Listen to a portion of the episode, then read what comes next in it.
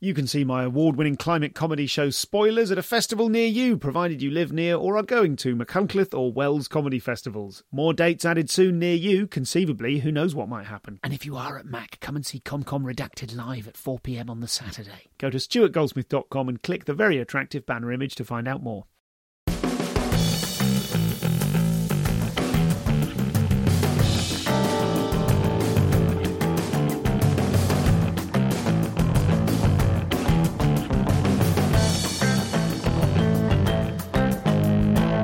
Welcome back to the show. I'm Stuart Goldsmith. Today I'm talking to Diane Spencer on this here podcast, The Comedian's Comedian, the podcast that gets inside the heads of your favourite comics in tremendous forensic depth and tries to establish who they are, what they do, how they cope, and uh, whether they really consider themselves a success. And if so, why? Why on earth would they consider themselves a success? That kind of thing. If you're new to the show, uh, there are very nearly 400 episodes to enjoy. There are, um, and if you're watching, if you're if you're not, if you're watching, I'd be amazed. If you're listening uh, on iTunes or Apple Podcasts, as it is, of course, known, um, I think probably the first hundred and something episodes have dropped off, but you can uh, simply go to a different podcast provider and find them there. If you are a huge fan of Diane Spencer, as some of you will be, she's got a, a very healthy number of subscribers on YouTube, and I I've gigged with her for a long time. I've, I've, known her work for a long time. My interest was particularly piqued uh, when I worked with her a few months ago and saw that at the end of her shows, she was shouting out, um, she was kind of uh, pimping her um, YouTube channel, which I thought was quite novel. Acts don't often say, follow me on YouTube. Um, but uh, if you are new to the show and you're a fan of Diane, then do delve into the back catalogue. And even if you are an old hand uh, of a listener at this show, um, you can still join the Insiders Club for 20 minutes of extra stuff uh, from this episode with Diane. All of that at comedianscomedian.com slash insiders. Now, Diane Spencer is attracted to transgression and an avid writer of dirty jokes. And we're going to talk a little bit about whether she has been overlooked for being too filthy, too enamoured of a dirty joke. Um, and we're also, we will also discuss whether or not it's true that there are lots of reasons for people to hate her. Direct quote from Diane. Really interesting episode, this. I've got a lot of respect for Diane's process, really enjoy her comedy, and I think she has got a really ferocious output. I really enjoy meeting and talking to comics who seize the means of production for themselves and who also really bite down on the the process of gathering an audience, not just to write the jokes and tell them, but also to really get their hands dirty uh, when it comes to uh, creating a following. So, loads and loads to enjoy here. Um, we're going to talk about focusing on YouTube. We're going to talk about how to be your own agent and being told we've already got one like you. If you fancy that extra stuff on the Insiders Club, 20 minutes on uh, whether Diane has always been so mentally robust, how she coped with being booed off stage, and also how she feels when contributions from her comedian husband, Kevin Shepherd, get laughs. All of that at comedianscomedian.com slash insiders. Here's Diane. So tell me, you were saying that you are uh, are you a listener? Yes, I really like listening to people and I listen carefully to what they say. But I think, and what I, mm, and as a consequence, people seem to think I come across as either stupid or aloof. Okay. Because but it's just because I'm listening and and I don't take things in necessarily as quickly as I'd like to. So I mm. have to sort of write things down quite carefully sometimes if I really want to deliver what the person's asking. Does oh, that make yes, sense? okay. Yes, so you're quite methodical in that you like oh, if you horribly so. Okay. Yes, What- I'm. Go on. no, no, No, I'm that was good. listening. I This is the problem. I interrupted you. Why do you say why do you say horribly so? Is that a facet of your personality that you're not keen on? Well, I think I can come across as overbearing, um, and uh, probably even over controlling. Um, for example, I'm currently working with this fabulous stylist who has uh, worked with Ariana Grande and all these fashionable people, and he is very fashion forward.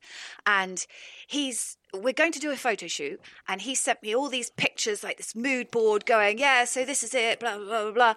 And I'm literally looking at each photo, and I'm outlining it in either red, orange, or green because I thought, oh, traffic light. And then I was writing little notes on each photo. And he was like, okay, this was more of a mood board. It was more what we are feeling. And I was like, oh, right, yes, okay, right, yes. And then and he's just sent me like this stream of clothes. And again, I think I misread too much into it. And I've sort of, he described what I sent him back as a spreadsheet. And I was like, sweetie, if you want a spreadsheet, I can make you a spreadsheet. This is not a spreadsheet. This is this this is me still painting by numbers. This is not a spreadsheet, honey bunny. So, um, but but it's just because I'm trying to not be misunderstood, which okay. is something that I'm very scared about. So I sort of listen intently to people, and I most of the time wait until they finished speaking. I'm sorry, Stu, that I spoke over you. I think it's because I've known you for so long. Um, so, uh, yes. Full so stop. what? Uh, no, okay, thank you. That's what what what a what a methodical guest you are. When I finish speaking, I will tell, I will inform the interviewer by saying full stop at the end of my sentences. Thank you. Um, yep. It is. It, I wonder what impact do you think that that quality of yours has on your creativity on your output, whether that's on stage, because you are you're one of those ferocious output people, like an hour of comedy every year, bang it out, get it out there, and then obviously what I what I hadn't realised um, so much that you were doing, uh, and then you mentioned it when we last saw each other, we last gig together, was the YouTube channel, and obviously since then I've gone and checked it out and gone, oh wow, this is a big policy decision to go. I'm a YouTube comedian right? You're doing bits to camera. Don't write down YouTube comedian. you can write I it down. actually wrote Feel down free to make ferocious notes. output and policy because I thought that was an interesting word. I love it. I don't think anyone's ever made notes during an interview before. There is something new to learn from everyone. I think you're going to be guest something like 392 and like, nope, another new thing. Brilliant.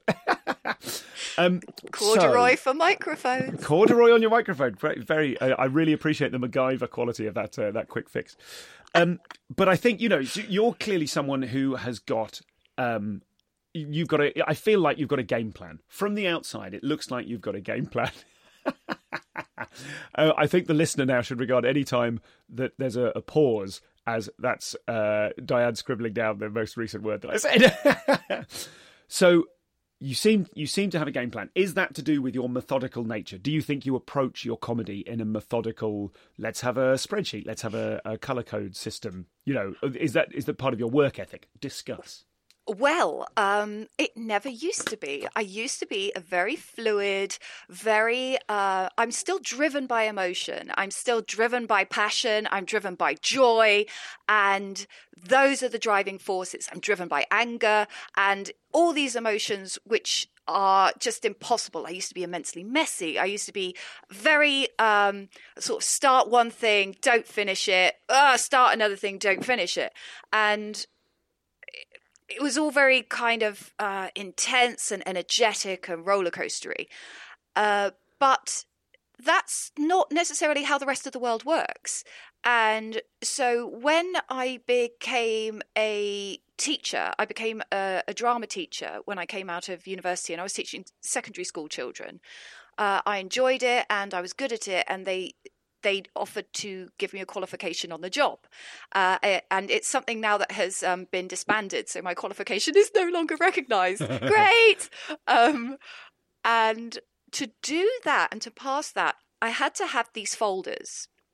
And I had to not only teach the class, but I, I then had to record what I was teaching the class. Then I had to analyze what I had done in teaching the class and submit it in a binder. And I had um, a very organized sort of uh, 8.1, 8.2, 8.3, and I had to match all of these tiny little uh, details, even if there was something like 8.4.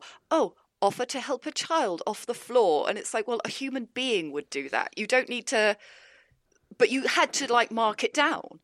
And so that was sort of the beginning of learning to actually sort of take all of that emotion and focus it into some kind of uh, chrysalis and sort of condense it into something like a structure.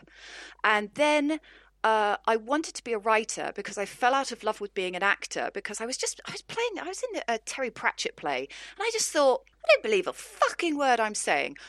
I mean, granted, at the time I was playing a witch, but at the same time, which, you've got to tell me. I'm a Pratchett fan. Which which were you playing? Do you recall which witch? It was Weird Sisters. Yes. And so you'd have been Magrat, I guess, or depending on the age of the cast. Was she the tall one? Probably. Uh, Granny Weatherwax. I mean, you're a shoe. In, you're a shoe in for Granny Weatherwax, but she's about ninety years older than you. oh but... de- no, that's definitely me. Fair dues. Yeah, got it. Okay. I'm basically Miss Marple, Stu. Um, okay, fine. so uh, she so I was doing that and I thought, I don't believe this, I want to be a writer. So then I focused on being a writer. And again, uh, in order to do that, I read Syd Field's screenplay. I read I read Story by Robert McKee, and I read all of these books, and it's all about structure, structure, structure, structure. So I kind of had structure being sort of bombarded at me from two different angles, um, and then when I uh, I lived in New Zealand for about four years. I emigrated there, and I actually worked for financial services uh, in a university. And it was there that I uh, had to organize meetings. I had to uh, record the minutes of those meetings. I had spreadsheets. I was a project manager. I had to work to a very sort of organized schedule. And I actually got our department an accounting award, which my dad just found incredible. I, I, like my dad always said that he was immensely delighted when I became a teacher because um, he, uh, bless him, I think he was very worried that I wasn't really going to do anything. And he was trying desperately to push me into the Navy for about four years of my life. Because, uh, in his words, you like running around. was, was, was your dad a naval man or was it a sort of a all. whim? No. but he thought that'll suit her. She's always energetic. Um, uh, and so what happened was when I came to stand up, which was in New Zealand, when I came to that, it was just so exciting because just the uh, the emotion behind it is in, intense because it's such an adrenaline rush, especially the first time you do it. It's it's a it's a mixture between ter- terrifying and exhilarating and all of those things. Uh, so what happened was uh, initially it was just about oh god, it was just about being funny, but then uh, when I realized that comedians make an hour of material, it was like, okay, so I'll make an hour of material. And I thought, well, it should have some kind of structure. And then what happened was I thought, right, I really want to do this. And by then I'd been doing comedy for three years.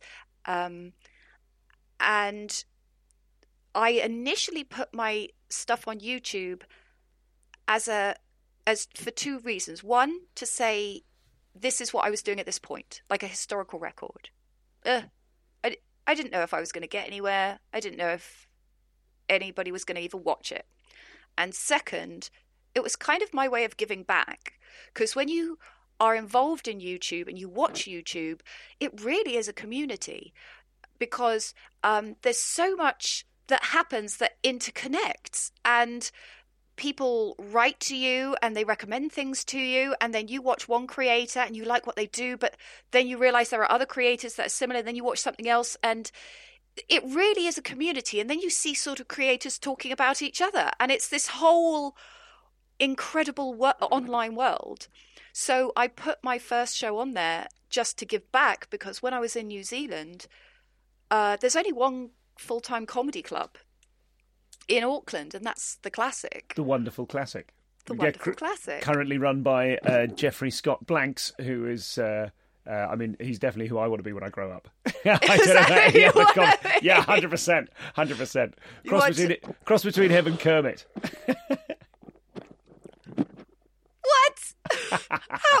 we'll we'll get into my psychology another time. I love the classic; it's delightful. And when I discovered a, an hour ago, I think that you had begun become a comic, you'd begun your comedy journey in New Zealand. I was like, "That's awesome! Lots of great things come out of New Zealand." I'm an enormous fan of the place. Oh, grand! Well, it, uh, do you know what the the benefit of it? Uh, just to briefly dip out of what we're talking about and dip into something else because we're still on part one. Your first question. For the benefit of the listener, Diane is showing me her notes. um, yeah, uh, the good thing about starting in New Zealand is that because there's only one gig, you can only focus on the writing. Because you can't have those chats where you go, oh, who's running that gig? Oh, I'll go do that gig. And then you take your type five to that gig. Then you take your type five to the next gig. Type five, which you would do in London, which is yes. what I discovered when I came here like a couple of years later. Um, no, in New Zealand, there is one gig. At that time, that means there's a multiplicity time. now, of course. Oh, yeah, is there? Sure. Oh, yeah, yeah, yeah. Wonderful. So there was one gig, and um, it was uh, sort of you could only get on the Monday night the Monday Raw, and obviously they want to put different comedians on all the time. So you'd you'd sort of sit down, you'd meet the other people who wanted to be comedians, and you'd all chat about what you're working on, and you'd all sort of talk to each other about jokes and like how you could make it work and and what you could do to make it better. And you'd be like, yeah, that's really great. I'm looking forward to when I can try that in about six weeks. Yeah. Sweet.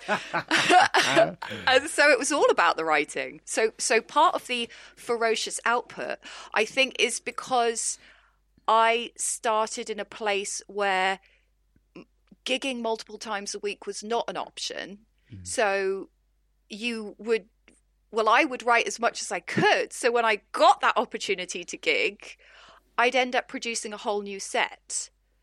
Uh, and then um, it's actually something similar to what happened to uh, Dawn French and Jennifer Saunders. I uh, was watching a documentary about them, and they didn't realize that you could do the same skit every night. Yeah, so they sure. were constantly yeah. writing new material because they thought, oh, we better do something different. And then they sort of looked at each other and went, I think the boys are doing the same thing every night. and they're getting these amazing laughs every night, whereas sort of Dawn French and Jennifer Saunders were coming up with new material all the time. Um, uh, so when I decided to be a comic, I thought, right, I'll. Again, I did the same thing. I thought, oh, well, I've just done an hour and I want to now do another. I, I, better start working on the next hour. So I just started working on the next hour and booking myself. I thought I should probably do some kind of festival tour. And so I just sort of applied to all these festivals around the Pacific, like Adelaide, Melbourne, Sydney, and back to New Zealand again. So I decided that I wanted to do like a Pacific tour and go around the festivals like Adelaide, Melbourne, Sydney, New Zealand. And instead of taking the show I'd already written, I thought, right, I better write the next hour. so it, you could say it's stupidity. You could say it's ignorance. You could say it's naivety. Um, and then once I had that second hour again, I'll, I thought I'll put it onto YouTube. Um, so it only turned into a game plan later when I realized that people were writing back to me. And I realized that I did have this group of people that liked what I did. I mean, obviously, there's a group of people who kind of watch what you do and they go, oh, that's rubbish.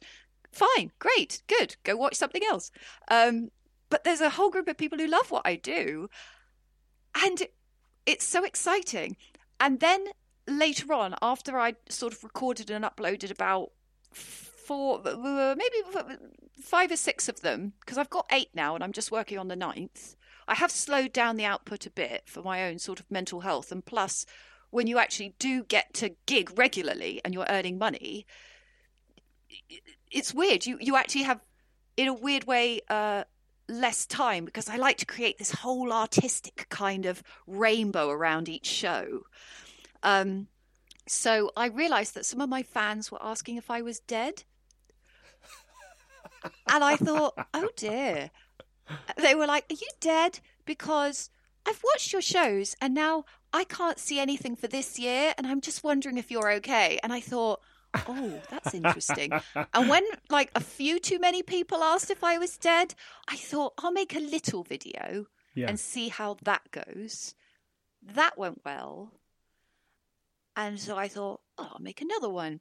But then, as per usual, I went overboard and I I sort of become like a ferret up a drain pipe. I'm just like, oh my god, I can add animations. Let's learn how to use this free animation software. Let's learn how to use this editing software. And now, like, I make these animations and these videos and things that go with other videos and I'm writing my stand up show. So, in terms of a game plan, as I got a certain number of YouTube subscribers, YouTube starts inviting you to events.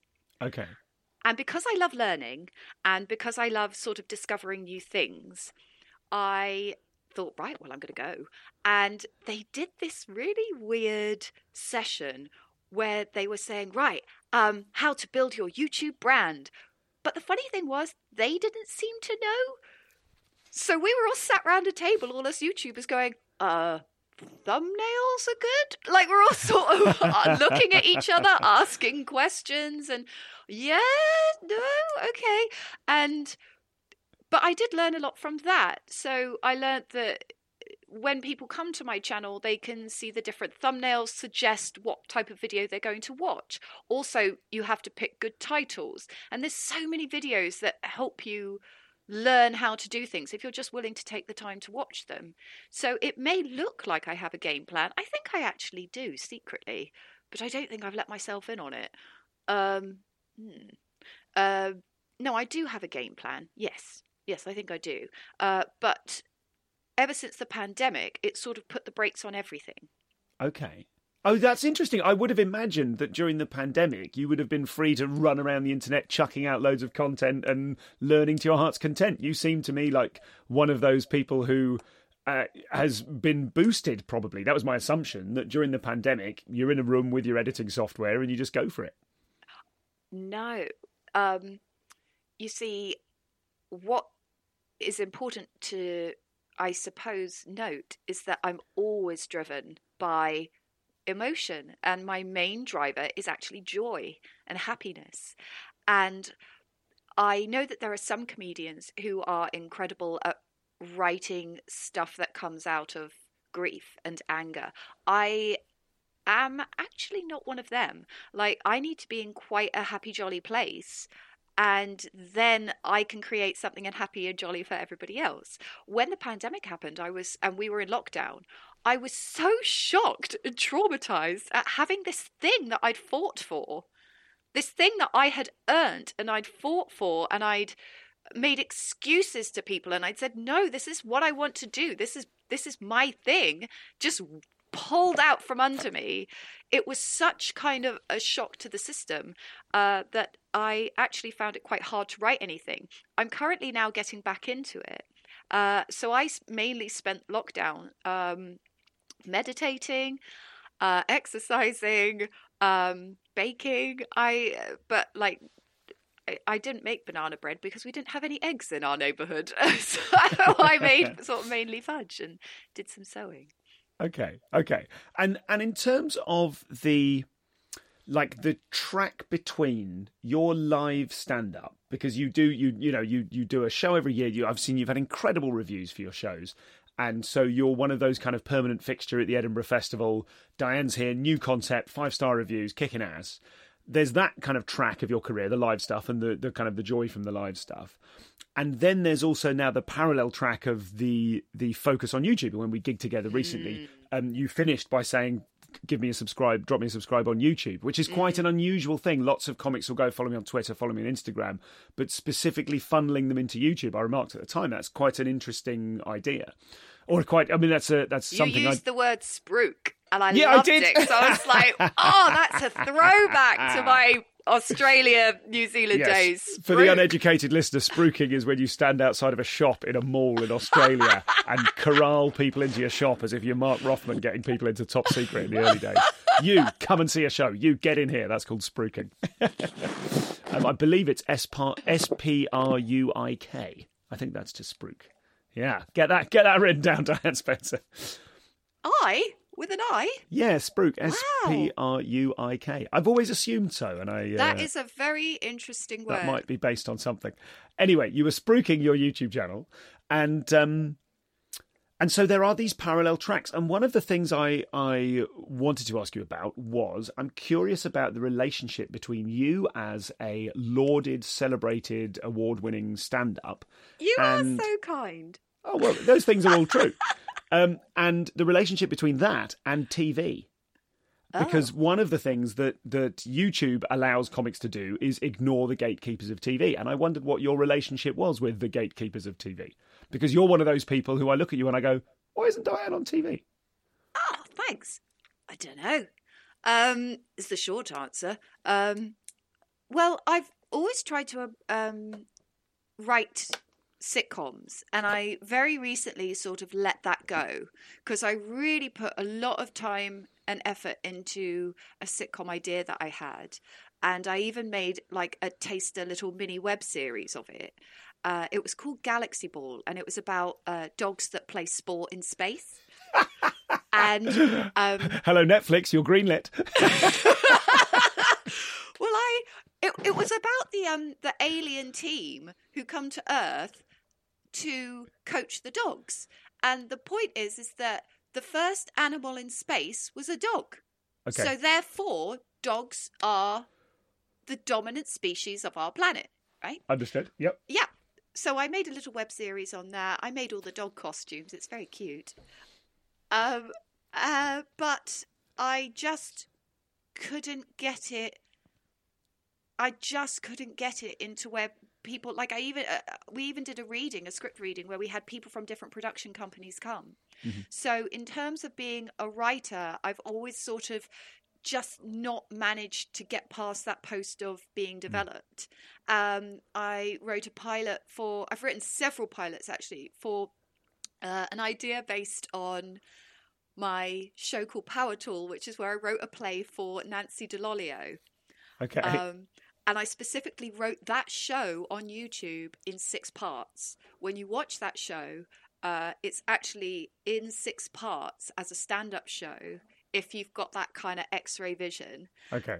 And uh, because I wanted to transfer it into a sitcom, because Nancy is this kind of uh, D list, like glamour puss who dated Sven Goran Eriksson. I'm this comedian who, at the time, had just moved into a house where we found a dead man's um, uh, liquid body shadow under a rug. Oh, God. Yeah, yeah, previous owner. And uh, we found like bits of um, Nazi memorabilia in the shed. And so we just, and there were no radiators, no double glazing. The whole house was falling down. Um, and that's the house that we could afford. So we got that. And it was bizarre because I had to go from like this decrepit house to the Ivy to work with Nancy to then go back to my freezing cold decrepit house. And she used to say to me, Diane, why do you eat so much when you come to see me? And I thought, because I can't afford food. Um, sorry. Um, so yeah, so um, I've always sort of been knocking on that door. In terms of acting, though, I have a very fantastic acting agent, and she's always trying to get me in front of people. So who knows, Stu? Who Well, knows? the, the, I mean, the question I'm asking, and you mentioned acting, we may come back to that because I looked at your Spotlight profile because I followed a, a link from your excellent website, which I also note has a tab as well as gallery bio clips. It's got I do hus- my website. It's got a clip. It's got a tab that says husband. So we'll talk about um, the wonderful Kev Shepherd in a little while, perhaps. I mean, I wouldn't normally bring up people's partners who are also comedians, but maybe we'll get to Kev as some insiders content because you you brought it up by having a husband tab. no, I think you should. Um, so I looked at your Spotlight thing, and I remember it's so funny. Like I've filled in a. I don't think I'm in Spotlight anymore, but I was a. I was a. I was a. Let's say capable actor. I was working for a few years, love. But I remember filling in accents and dialects, music and dance, and I thought, here's a good game. Here's a good game. We. I could. I could read some out, and you could tell me whether they're true. Don't you dare. Oh my God. Right, go on then. Um, Yep. No, no. I mean, the big one is horse riding because a lot Yes! of people, a lot of people put down horse riding, thinking, "Yeah, I'll, I'll learn. If I get a gig, I'll learn." You can horse No. ride. You can ride a horse. I've ridden a horse, a famous horse that was in Lord of the Rings. Very good. Ridden a famous Not- horse. not even that joking. Go on. and it was great and we were we were there we were riding and the instructor because other people were a bit nervous but she gave me the biggest horse and i was like this is amazing and then she said do you want to go run through the sheep? Because there was this like big flock of sheep, and I was Oh, like, yes, please. yes. And we just went and we powered down in these horses. And I, I know that's bad because like the sheep would have been like, oh no, but there was something so exciting about it. I'm sorry. So this is Diane. She's tremendous fun. We're having a really good uh, conversation here, and I what I like is that, uh, as you probably heard at the very beginning of the interview, we were kind of uh, poking fun at one another's uh, uh, editing process, and I really like that. I really like when people kind of uh, like the fact that she started making notes on the podcast at the very beginning of the podcast. Huge fan, huge fan of that. So, um, lots more from Diane soon. Remember, go to comedianscomedian.com to find out everything you need to know about the podcast, as well as accessing the Insiders Club content. Now, we've got things on there like the exclusive Insiders Q&As with Nish Kumar, James Acaster in the middle of last year, Fern Brady, Alfie Brown. We did a brilliant, brilliant self-help for comedians special with Amanda Donnet, and there's going to be more. Amanda and I are cooking up uh, more projects for them. Some will be insiders only, some will be public. And having had a break, I am now renewed and have a bit more energy and uh, maybe slightly changing the way this podcast works in future. Um, but also, God, I'm in danger. I'm sending myself up here. I always think of an Onion headline from a few years ago, which was simply podcaster solemnly swears to improve the sound quality next time, which I thought was very good. I'm currently wearing a t shirt from the 2015 LA Podcast Festival, so I feel like a right old hand at it. Um, but I think I am in danger of continually telling you that there will be uh, a new there's new stuff in the pipeline there's a lot of stuff in the pipeline that is my head how much of it actually happens remains to be seen but i think i think we're going to go to doing seasons because i think it's uh, i think i'll go less mad but that's good. I think I will focus on the show differently. Now, before we move on, do you have an audacious mind? That's an interesting thing, isn't it? An audacious mind. You've definitely got a mind. Is it an audacious one? And if it is, would it benefit from a mentorship? Well, Forecast are calling on you for ideas. If you are interested in storytelling and humour, and you have a project idea you'd like mentorship on, Forecast have opened applications which will feature Daliso Chaponda as a mentor. Now, Daliso is well known to us, fabulous comic, brilliant, brilliant guest on this show, um, and he is working with Forecast. They are an international mentorship program that offers artists and creative thinkers, the aforementioned audacious minds, the chance to work with accomplished mentors towards bringing their projects to fruition. You can now apply for Forecast's seventh edition. Each edition is year long. It lasts an entire year. After project proposals are submitted, the mentors will invite three nominees each to workshop ideas and then present them this summer at the Forecast Forum in Berlin. Each mentor then chooses one mentee whose project will be further accompanied to completion and presented in Berlin at the Forecast Festival. So, this is a really exciting thing. If you want to receive expert mentorship from Daliso Chaponda, then find out more information at forecast-platform.com. The deadline for applications is Sunday, the 27th of February. So, get your skates on. That's Forecast Mentorship for Audacious Minds. I nearly said audacious then. It does look like that. But no, the minds involved are audacious. You can find out more at forecast-platform.com slash open hyphen call. Let's get back to Diane Spencer, who you can find by searching on YouTube for Diane Spencer Comedian, or simply going to youtube.com slash Diane Spencer Comedian, all one word. Go to dianespencer.tv for her website. .tv, I believe they're registered in Tuvalu. Is that where we get that cool little .com-esque suffix? I think it's in Tuvalu. You can follow me at ComComPod on Twitter and Instagram. Go to comedianscomedian.com. And if you want to know more about me and all the kind of head-squeezing stuff I'm doing um, with insights from over 400 comedians as my quest to sweat the assets continues, you can go to stuartgoldsmith.com. Let's get back to Diane Spencer. Millions of people have lost weight with personalized plans from Noom, like Evan, who can't stand salads and still lost 50 pounds. Salads, generally, for most people, are the easy button, right? For me, that wasn't an option.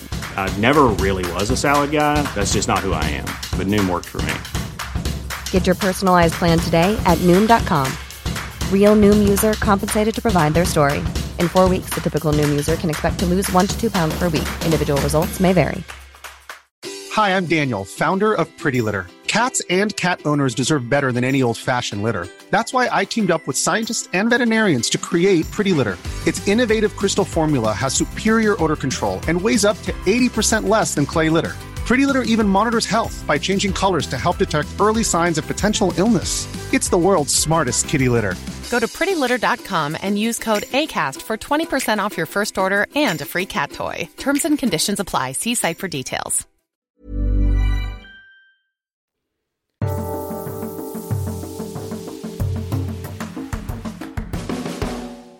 What I want to get onto is not your TV writing or your um, your uh, potential TV acting, but it's stand up.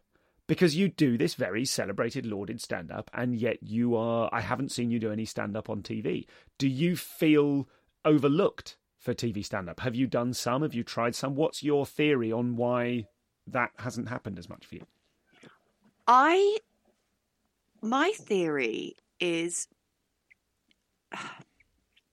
I think that in order to get on TV, you do need to have an agent. Because I think that agents are very good at presenting you to the TV people. Mm-hmm. And I have got a stack of rejection letters that I'm quite proud of from various agencies. Some of them I've got repeats, r- repeat uh, refusals. And I wonder whether I don't know what it is. I, have got several theories as to what it could be why people don't want to represent me. And I think one could be perhaps they just think uh, I. Do you know? I wonder if I come to them and they think she's going to be difficult. She she's she's too in control.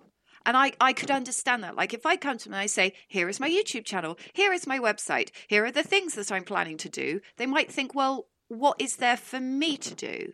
But there's That's so much. Madness. That's Is that madness. madness? Yes, that's mad. Strike that. That can't be. Okay. Um so there's that. I, I think my main theory for somebody not representing you is that they think they can't make money off you. Okay.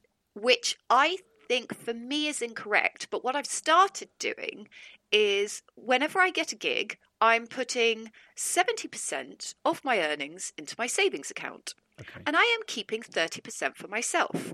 And I Yeah. am seeing if I could live off my earnings um, as my own agent. Does that make sense? Oh my god, that's so you.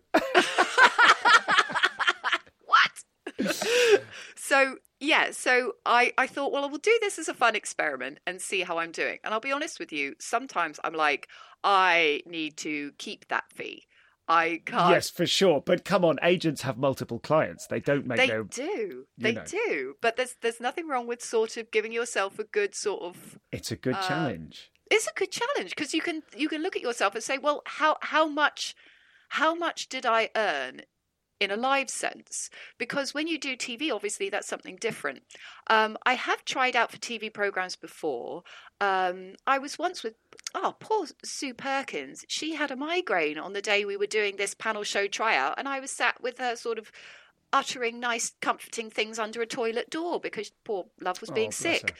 I don't think Sue Perkins would mind me saying she had a migraine once. No, I wouldn't don't have thought so. no, but um, it's not pertinent to the story. Um, I'll be the judge of the pertinence. that's a good point. that is a very good point. There we go. That could be the reason. Maybe I judge what's pertinent, and I'm wrong. well, I don't know. I mean, God, so just I, I've got my own. I've got I've got a suggestion for a theory, but I want to hear. Please, The, I want to hear the rest of your theories. You said you had several. I don't want to squash any of yours by saying mine. So Um, the first one was you think there might not be enough for an agent to do, and I, that can't be the case. Like you're you're funny and direct and imaginative and really hardworking, and agents want clients that are going to come with a load of, you know, channels and uh, audience and all that kind of stuff. Surely. Uh, that's what I thought. Disclaimer: I'm not an agent. I don't know how they think. Yeah, but well- yeah, okay, Agents do talk very differently to how we talk. Yes. So comedians, we have a certain we talk, and like you could always recognize somebody else from your tribe, and we have a lot of shortcuts, as in any industry. When I'm talking, because I do have a very good acting agent, and I think she's brilliant. And when I talk to her, though, the rhythm of her speech is very different, and she reminds me much more of my friend who is a TV producer and the way she talks. Yep. So there's definitely a different rhythm. Yeah. Um, uh, another theory. Uh, I don't uh, another oh another thing which is not a theory because it's actually happened. Somebody went, "No, we've got one like you," and they literally said, "We've already got one something like you." How long ago was that? That was a while ago. Because Pre-pandemic. yes. Oh, oh, uh, pre-pandemic. I'd have said ten years. You know, but that's kind of that. Surely that we've got one like you mentality is changing. Surely. You hope so, because it was like, so you can only have one. And the person that they said was like me is not like me. And I Kevin was like, Bridges. was actually Omid Djalili. Oh my god! no, so um, uh, so what the person they said was like you was what a, a kind of high status lady, or what was um, what was the a Scottish lady with red hair? Okay, That does narrow it down substantially. it does a little. Um, okay, and they were like, okay, we've got a red haired woman. Yeah, we were like, we've Oh already got this, God. not this. Okay. Swipe whichever way you swipe. I don't sure. know. Um, so the third theory, when I have spoken to people who seem to be on the up and up, they have a, again, although they're comics, they do have a very different way of talking, and I don't know whether that's the way that they're talking at me, but I do feel like I'm being spoken at, not spoken with or to, and I wonder whether I just can't communicate in that way. And I'll be honest with you, it does feel like arrogance. Mhm. I'm sure that I. I'm sure. uh, I'm like I, I don't think people mean to be arrogant most of the time. Um. So, uh, and this comes back to me being misunderstood. Like I'm, I'm always like worried that somebody will think I've come into it without good intention, um, because ninety five percent of the time I've got good intentions. I mean, yeah, nobody's perfect. Um, so yeah, I don't know. I, I wonder whether I don't sit there and properly pitch myself. I remember one meeting I had, and the woman sort of sat there and went, "So uh, we could uh, we did this for Eddie Izzard, we did this for Eddie Izzard, we did this for Eddie Izzard, we did this for Eddie Izzard," and then she sort of looked at me and was quiet, and I went, "But I'm not Eddie Izzard, Mm-hmm. so what would our plan be?" And she went. I did all that for Eddie Izzard, and that was like, Yeah. I was like, wait, stop, stop, we're apples and oranges, stop. Yeah. So I don't know, I don't know, Stu. That but is I'm not. interest- I'm okay. okay. You- Well, no, I'm- for sure, for sure, and we'll talk about we'll talk about that because you have you are someone who is very uh, impressively seizing the reins of your own career, and it could well be you're at a stage where I was talking to Foil Arms and Hog on this podcast. I don't know if you know those guys; they're fantastic. Um, but they have a thing whereby their agent is one of their old schoolmates, and he just he's just learnt how to be an agent, looking after them, and it's it's brilliant. It's a fantastic self-contained system, and that thing is, you know, the the gatekeepers are less of a thing.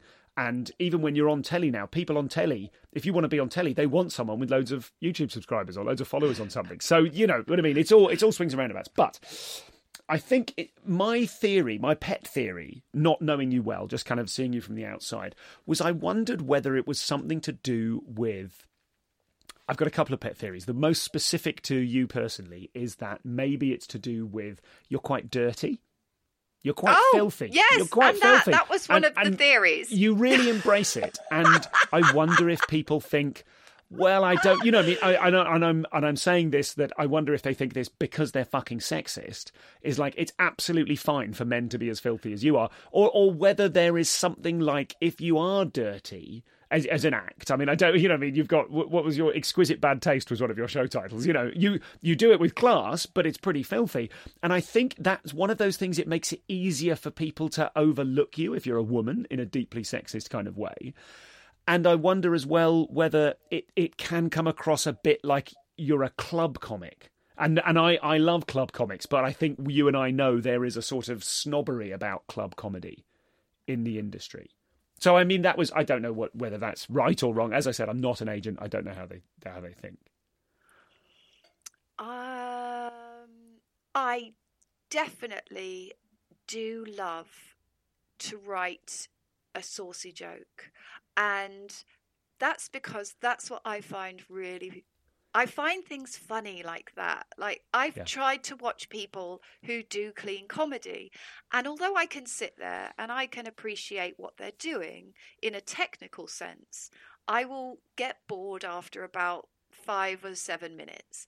And I like, I do, I really like uh, edgy stand up, but I prefer sort of social commentary stand up as opposed to political stand up. I like social commentary stand up, which I think has a longer shelf life than topical comedy, uh, because political comedy, obviously, you know, um, today's news, tomorrow's fish and chip papers. So uh, it it can be a bit, uh, uh, uh, uh, but uh, I'm yeah, I'm definitely rude. I'm definitely, and I, I initially the first time I got reviewed, and sh- the woman described me as shock, and I thought, shock, what, who, what? And I was, I was surprised that I got described as shock because I just thought, but I just thought it was funny, and then she, and then shock, rude, filthy, and I was like, because these were historically to me bad words. And but I didn't think anything that I said was shock or rude or filthy. I because I never really analyzed what I was saying, if that makes sense. Yeah. Which is Yeah. yeah, yeah, I know. It's I it, no, no, no. I I get no. I, uh, go on. What, what, blind. well, no, Um, I don't think you sound blind, but I do think that you are attracted to transgression. Do you mean that's part of the joy? That's part of where you find your pleasure in, in doing it is saying awful things and getting a laugh out of it. And I, and I, I just wonder whether. And I do think there are. I, I can think of more male comics than do this that do this than female comics, and I wonder if there is a there is a kind of misogyny or a snobbery in seeing a woman say something shocking. I think sometimes it is my it is my understanding that people who pick comics to go on TV don't necessarily spend a lot of time in comedy clubs because they're too busy producing TV shows, a lot of which happen at night. When are they going to go to the clubs, right? And it's a, a source of endless frustration for comics who do comedy in clubs. You know, you could be doing your best set in the best club in the world, and there's not necessarily going to be anyone in there from TV. But I was doing um, a pilot for a, a panel show that I'd created, and I was sat down with the producers, and they said, "Right, who do you want on the show?" And I thought, well, I said, "Well, God, I mean, off the top of my head, I can't think of anyone. Is, is there like a big list of comedians?" And they said, "We normally use this," and they opened the Wikipedia page of "Have I Got News for You?" guests, and I was like, "Oh." Oh, that's how it works from your perspective. You need people who are on telly to be on the show because the point of the pilot is to convince commissioners to to commission it. And obviously, to convince commissioners, you want people the commissioners recognise. So the big list of available people is anyone who's done Have I, got, Have I Got News for You? Now, I'm not suggesting that's a policy decision on their part so much as there was me. I mean, I, I should have rattled off 10 names of people I think are brilliant who need a chance, you know. Um, but it just made me go, oh, yes, You should edit the Wikipedia page. right. No, we're definitely deleting that and we're doing it. um, so I think that um, I think that there is there is necessarily because TV people are busy making TV. There is necessarily maybe a lack of imagination or a propensity to kind of tick people off the list because it reduces the work one has to do. Do you mean if you go, who are we looking at? And you go, them, oh, she's a bit filthy. Next, and people can make decisions like that. Now, Oh, I, yeah. I'm, I'm not saying that's been done to you, and nor am I saying, Diane, you should give up. You've blown it because you like doing dirty jokes by any means. But I am interested in whether you think there's any any truth in that, or or whether there's likely to be, or whether I'm barking up the wrong tree. Do I think there is truth in being discounted immediately because I'm filthy? Yes.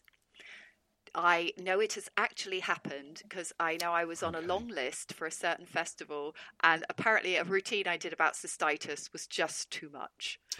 But how tastes have changed, I've noticed. Yeah. Um, so Well, they have, haven't they? Because, and I think that's have. because I think that's because the idea of a woman talking about cystitis being too much is rooted in sexism, and hopefully things in comedy are becoming a bit less sexist. There are more women in positions of power. There are more female voices in comedy. So maybe things are changing, and you just got there too soon before things had changed. Ah, but where am I going? Is the question. So it's actually not did I get there too soon because did I arrive at a place that I was meaning to go? Yes. I went to the Edinburgh Festival. Do I think, um, and I did my show, and it was a very theatrical show. And the goal for me was to create a theatrical show. So I had a set, it was a story, the shape of it was very specific. I have synesthesia, so I think of things in terms of shapes and colours and blah, blah, Gotcha. blah. Let me clarify what I mean. Not that you got there too soon. I just think that the stuff. I, I wonder if you are a victim of sexism in that you've been overlooked for stuff because you're filthy in a way that it's fine for a man to be. Um, and I'm also suggesting that maybe that is less the case now, but your position, those decisions were made five years ago when it was more the case. I would say you're definitely right that the tastes have changed. I do believe that. Um, I think uh, a comedian called London Hughes. I think she won a prize, and her For show was called "To Catch a Dick." Yeah. Now, um, that uh, is an indication that yes, tastes have definitely changed. And Mm-hmm. I haven't been to the Edinburgh Fringe Festival for a while. I'm not saying, oh, well, if I went in rolling in, oh, God, I'd clean up. No, I'm not saying that at all. But I'm saying that, yeah, you're potentially right. I would, I would receive. Um, uh, less eyebrow raising, uh, Yeah. which is always fun um, to receive. So I think definitely things have moved on, which is funny because at the same time, you have this, uh, you have universities uh, protesting against uh, speakers. Uh, you have people who are using the word, word woke in entirely the wrong way because they're using it as uh, a word to describe a bad thing, to describe uh, people um, shutting down free speech, and I don't think that's what it is. Um, so, so at the same time, there is more liberation uh, for people to say things. When you said about when you said about doing filthy comedy in a way that a man would, the way that I do my filthy comedy is I try desperately to not necessarily use innuendo, but I really want to paint the most vivid picture I can without using the actual words. Does that Okay. make sense? Okay, So, yeah. for example, I've got this, and I, I like to spring my filthiness on them as a surprise. I don't want you to know it's going to be filthy. I like to just sort of throw it at you, Mm-hmm. and hopefully you catch it and you giggle, and that's the point. Um, one of the things, uh, for example, okay, so there's a new bit that I've got, and I say that I'm a very cold person. And I say, my husband says it's like getting into bed with a raw chicken. And then I, so, and people usually sort of laugh at that, and at the same time they go, ugh, and they laugh. And then I say, I assure you, I am not as well plucked. And that could be, but you could interpret plucked in two ways. You could Yes, interpret sure. as in, oh, she's doing it, she's doing a play on words on fucked. No, I'm could be talking about everything that's hairy from the neck down. Sure. But either way, they're filthy, and it's kind of a filthy interpretation. I don't know many comedians, male or female, who are so decorative with their filth. And here is where I will be arrogant and I will be pretentious. I am very decorative with my filth. I'm very. I like to be artistic. I don't like to just slam people in the face with it. I like to go, oh, look, here is the filth pie I have created for you. Notice little the icing around the edges. Like, I like it to be curated. I like it to be elegant. I like it to be, you know, a, all the shades of blue. Like, I, I went and saw some, I was doing a gig in the middle of London and one of the newer spots in the middle, she came on and she talked about porn and masturbating. I am 100% behind this. It was very funny. The problem was she kept repeating the word porn. She kept repeating the word masturbating. And then the only time she changed it was she she said pornography or wank. And as a consequence, the audience started to retreat mm-hmm. Because even whether despite your gender you can still just put something too heavy you can just layer it too heavy and so i like to sort of have sort of a baklava of filth. Do you know what I mean? Sort of light flaky pastry with a topping of nuts. Lovely, and it's a little bit sticky. Um, I yeah, that's what I like to do. I like yes, to. Yes, I, absolutely right. I, I agree with all of those things, and I, I would also just point out that I, uh, when I, I didn't mean that uh, you do filth like the next bloke. I just meant that men get away with doing filth on stage. I think that's that. That's the kind of thing. they of can get away with some they, horrendous. They can things. get away with horrendous things, and my point is that I think you doing beautifully decorative frilly filth or whatever, however you want to describe it. I love that expression. All of the shades of blue. I mean, well, that what a show title for you. That's great. Um, but uh, but I think um, I just think that the sexism comes into it when when you are judged more harshly for your filth because you're a woman. I'm a woman. I'm um okay, I'm a woman. I'm a white woman. I'm a redhead. Uh, historically, should have been burned as a witch. Um, That's not I... why I'd burn you as a witch. oh, there's plenty of reasons. Um, yeah, and also I don't have any particular regional accent as a consequence of moving around a lot when I was younger, so I can come across as posh, which is, you know, so there's another comedian once said to me, "Di, you've got to be careful because there's a lot of reasons why people can hate you. And I sort of looked at him and I thought, oh, this is fun. And I said, oh, okay. Like, because he was, this was him genuinely trying to help me. And I went, like what? And he went, you've got a lot working against you. Uh, you're skinny. That's a problem. Uh, you're filthy. Um, you're posh. And you're Australian. and I was like, right okay, this is this is going well. I don't think I'm going to hire this man as my director. Yes, yes, but isn't the whole point of comedy is that the loser can win. The the weapons can be it's guerrilla, isn't it? It's you use your apparent disadvantages as strengths. Well, that's why I just go out there and I radiate me. I'm well, like... you do, you do, but this is, I mean, this was the whole reason for this line of questioning was I totally agree with you, and you do, and it's just you're one of those people that I'm frustrated that I don't see you on TV because oh. I think oh. you're, do you know what I mean? Like you do, or you do have those things. That is, you have. I tell you what, you do have is a strong flavour, and I think that's what TV wants. Oh well, don't. Well, tough, tough shit for them, hey, Stu. So, what is your like? How do you do it? What does it look like? Your when you when you do you sit down to write? Are you in your laptop? Are you making notes as you walk around the place? What does it look like? And what what have you? What's changed about how you first wrote jokes to how you write jokes now?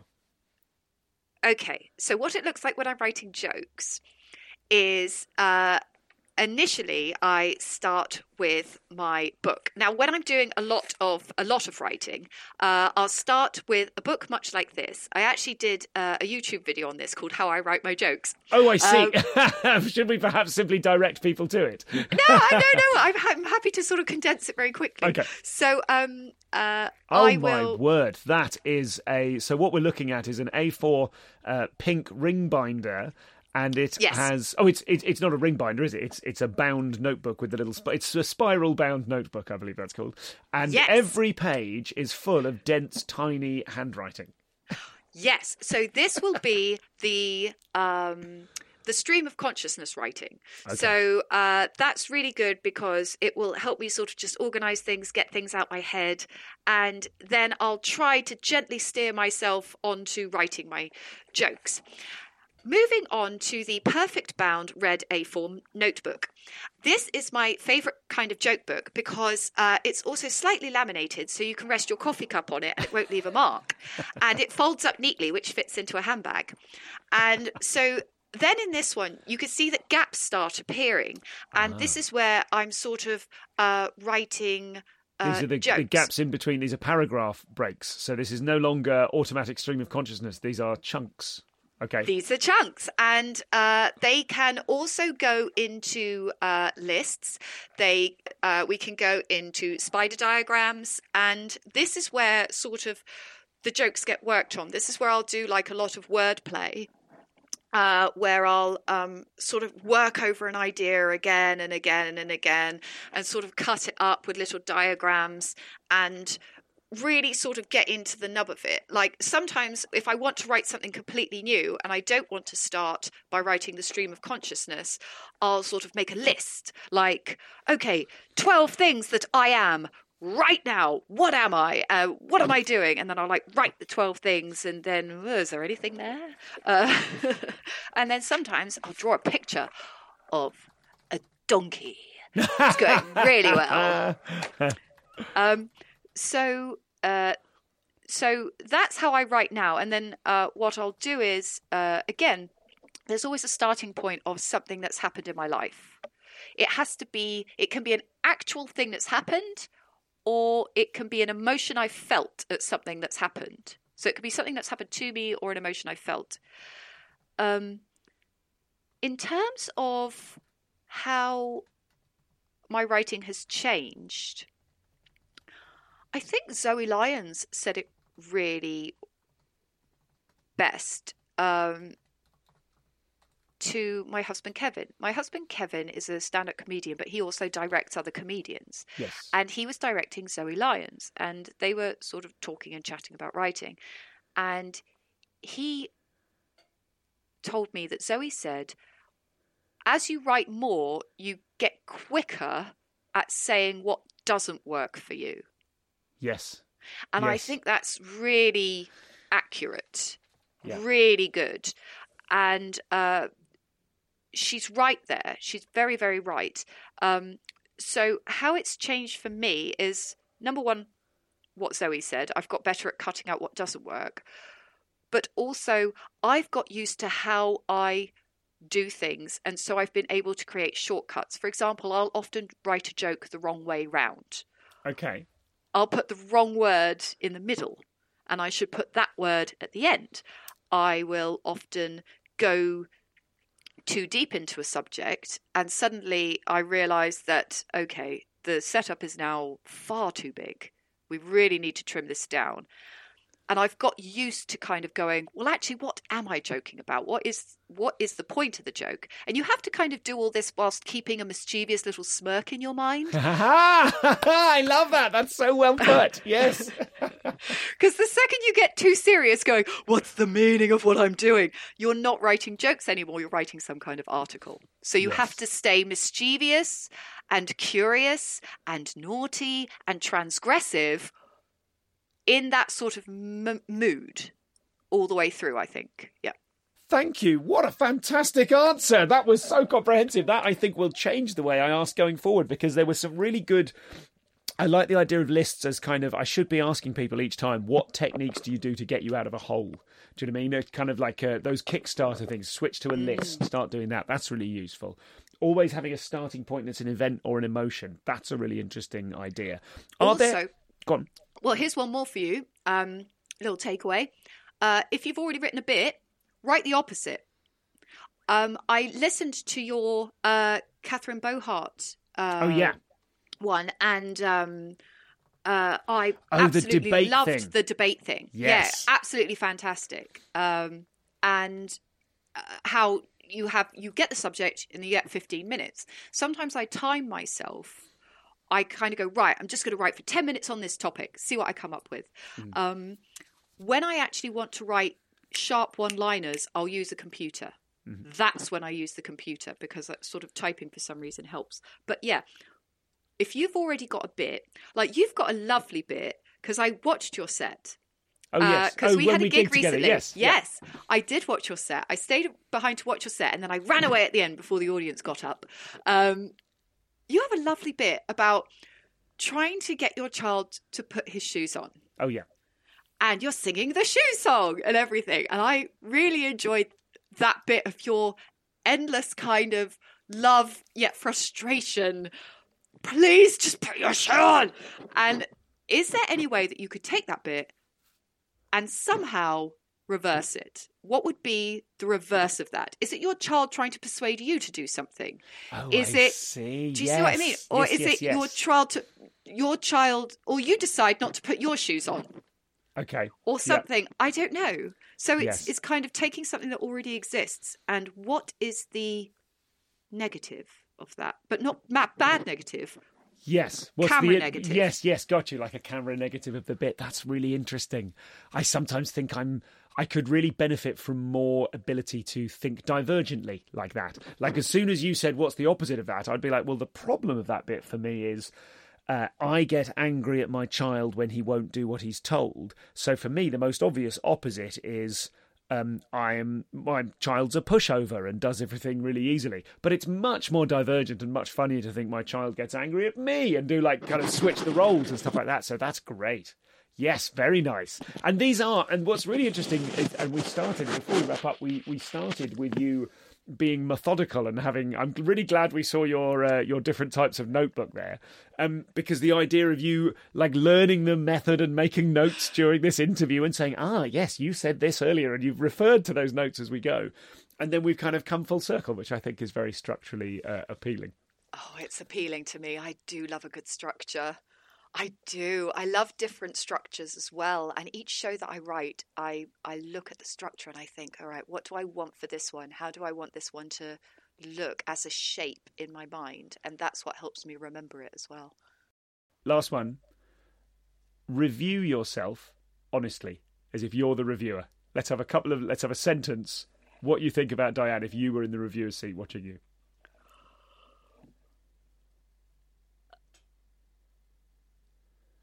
Uh,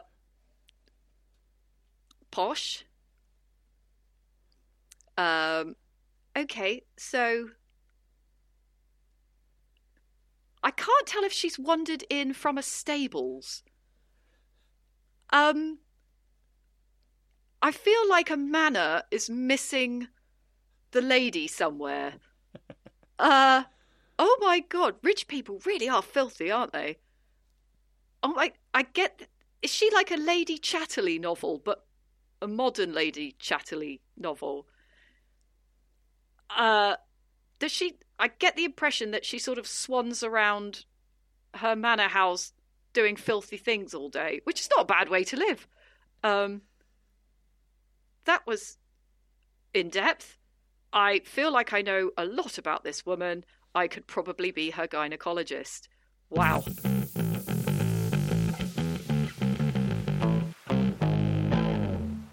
So that was Diane. You can catch up with everything Diane is up to at dianespencer.tv or indeed at youtube.com slash Diane Spencer Comedian. And it really is worth having a proper noodle around that website. She's got so many different types of things on there. And as I said at the beginning, it's very inspiring and encouraging to see someone seize the reins so comprehensively and I, I love you see that with people. I remember i was talking about brilliant tom allen recently and i remember a big turning point for him. He'll come back on the show before long um, and we'll get into this. But a big turning point for tom who is now massive and everywhere was I think when he didn't have an agent and he managed to book himself onto 8 out of 10 Cats Does Countdown. And it was one of those sea change moments, I guess, when someone went, No, do you know what? I'm going to do this myself. And I think Diane has got that energy. So I'm looking forward to seeing what she does next and how spectacular and massive she becomes.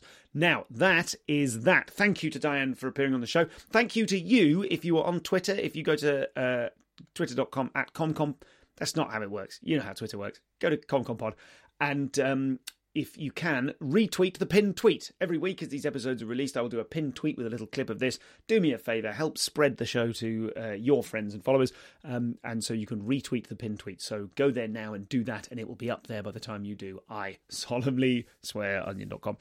Um, so there's that. Thank you to Diane. Thanks to you for listening. Thank you very much to Nathan Wood producing the show, uh, Jake Crossland who does the logging, and also to Rob Smoughton who does the music. Me and podcast consultant Peter Dobbing.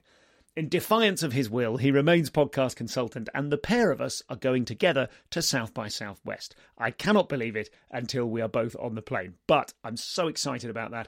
If you're going to be in Austin, Texas, give us a shout. I have, I'm having booking conversations with the wonderful South by Southwest people about who I might pod on your behalf while I'm out there, and so far, all of those conversations have been very exciting indeed. So keep an ear out.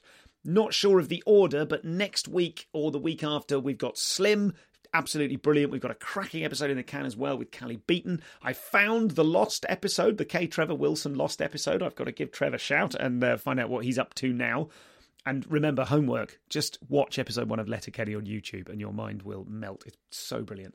Um, and uh, and then we've got two sensational guests. We've got the brilliant Daniel Rigby coming up soon, and then Mr. Rob Deering is rejoining us, taping that this week for episode 400 as we look back on 10 years of the Comedians Comedian podcast and how much in love with the sound of my own voice I have become since then. I realised, okay, we're post ambling now. That's the end of the show. Here's the post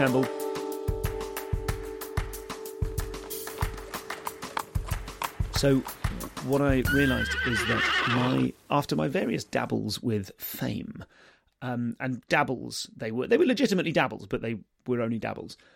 Um, what I realised is that I long to be the quest is to be famous enough that when I meet people and have forgotten their name, they let me off the hook, but not so famous that anyone comes up and meets me. That's what I'm after. Now, I talked a little bit uh, before about um, being back in the saddle creatively. Oh my God, are there any problems in the world that comedy can't fix? Yes, almost all of them. But the one it can fix is the sense that one has not been doing much comedy for a while. I had such a. It's been a really weird month. I think there have been moments this month where I felt like. There have been moments for the in the pandemic for all of us I know who are uh, creative and who whose kind of work was stymied. Oh, blah blah. I can't boring myself. Uh, pandemic, schmandemic. The point is, I've been doing my nut. Is that more to the point? I think that's more to the point. And I feel like I'm coming out of it. And the reason I'm coming out of it is I've been turning over material. I've been nose to the grindstone, shoulder to the grinding wheel, and uh, and I've been working hard and doing stuff at Chops Comedy. If you're in Bristol, come to Chops every Tuesday night at Friendly Records on North Street. Um, that has been just an absolute lifeline, and I've been happily in that. What I always it always reminds me of the Frank Skinner technique in his first autobiography. He talks about running four gigs so that he could have some new material on a Monday night, make it better on a Tuesday, make it better on a Wednesday, make it better on a Thursday, and then go to London with it at the weekend. And I feel a little bit like I've been in that zone recently. And it is so satisfying, particularly when there are so many other things going on in all of our lives, I'm sure, but certainly in mine. Also, both children are now in childcare three and a half days a week. And oh my God, you will, unless you got them, you're not going to understand, I don't think, the absolute vastness, the scale of that the boy is at school, the girl has got three and a half days a week, and I just I keep finding myself with time in the week. I keep finding myself kind of going, God, when am I gonna? Oh, I'll do that tomorrow. But how will I fit it? Oh, I'll do that tomorrow afternoon. It's unreal. So that I suppose. I mean, it's not a coincidence, is it? That coupled with the gigs and and and a huge thank you to Mark Olver, by the way, for putting together Belly Laughs, which is a brilliant, brilliant initiative that he does in Bristol that would work in any city. And as soon as he gets around to it, I'm sure he'll do it literally everywhere. But um, it's a kind of a succession, a series of um, of charity gigs taking place in restaurants. It's just brilliant, and it's a magnificent way to kind of get your eye get your eye back in if you've been off for a while. I turned up to a few of them rusty, and when I came out, I was no longer rusty. And anyway, my point is, hooray for comedy and uh, hooray for you. And it's nice to be talking to you again. I've missed you. And um, as I mentioned obliquely earlier on, I think I might start doing series. Would you still love me, dear listener, if I said, right, I'm doing 10 of them and then we're having a month off, and then I'm doing 10 of them, and then we're having a month off, or something like that, you know, numbers TBC. Because I just think that if I keep wanging them out every week, I think I'm going to go mad. And I ended up thinking, oh, it's 400 episodes, 10 years, might as well stop now. And I think that feeling was informed by having gone mad from flogging episodes out every week. I think I might slightly reduce the output and probably, I don't necessarily mean improve the quality, but certainly improve the quality of my bloody life. That'll do for now. Thank you for listening. It's lovely to be back. I hope you're all having a fantastic 2022, and uh, we will proceed excitedly in the run up to episode 400 which hey, hey listen i'm recording the thing on thursday ah oh, you won't hear it before then this will go out on thursday won't it i'll jump in the facebook group and i'll see if anyone's got any ideas for some bells and whistles that i can sprinkle around the conference format bells and whistles that i can uh, employ when conversing with mr rob deering from from episode one can you remember we did it live the plan was in those days, the nascent plan was, hey, I should do these as a gig and I'll do them live. And I think the entire audience was my dear friends Tom and Sarah. Um, they're married, but that was always going to happen. I can't claim responsibility for that. Love you. Goodbye. Speak to you next time.